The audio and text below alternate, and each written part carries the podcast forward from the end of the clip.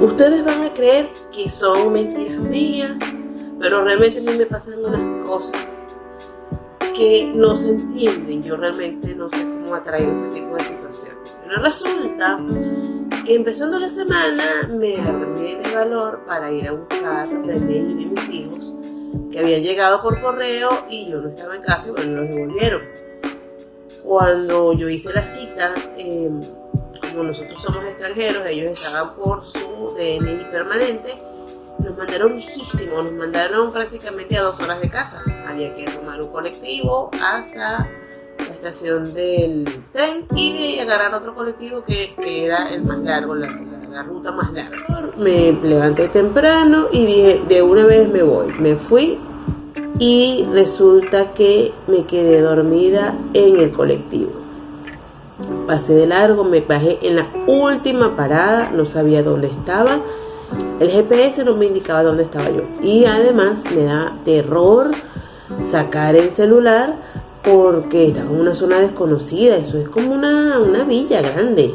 Olimpo se llamaba la zona donde yo quedé. Y dije, bueno, esto es la misma vía pero a la inversa. Y comencé a caminar, caminar y caminar y caminar. Y decidí preguntarle a una señora que venían de contramano y me dicen, no hija, te pasaste. Esto, esto, por aquí no vas a llegar.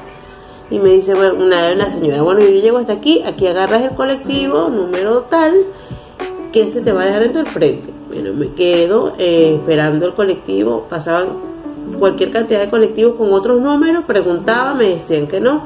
El que me dijo la señora nunca pasó. Yo dije, no, yo me voy a seguir caminando. Y me sigo caminando de vuelta y veía, sacaba el, teléfono del, del, bolsito y lo veía así, ¿sabes? Dentro del bolso para que no vieran qué teléfono era, ¿no? Me daba pánico que me fueran a robar el teléfono.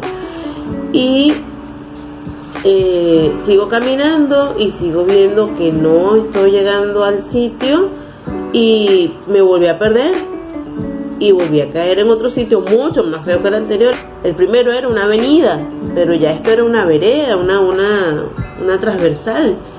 Horrible. Y veo dos señoras que están sentadas en, la vereda y les pregunto, me dicen, no, te, te pasaste. yo, Dios mío, otra vez me pasé. Me dicen, no tienes que pasar eh, el el puente y de ahí agarras a mano derecha. Y bueno, y agarré, hice las indicaciones que me dieron. Al final, gracias a Dios, conseguí la delegación. Cuando entro, la fila para preguntar, solo preguntar, era como de 30 personas. Y bueno, nada, me armé de paciencia. Yo sentía que me iba a desmayar porque había caminado 8 kilómetros, según mi contador de pasos del teléfono, que lo saqué en ese momento. Cuando me tocaba preguntar y a menos de 15 minutos me llamaron para entregarme los dos DNI de mis hijos.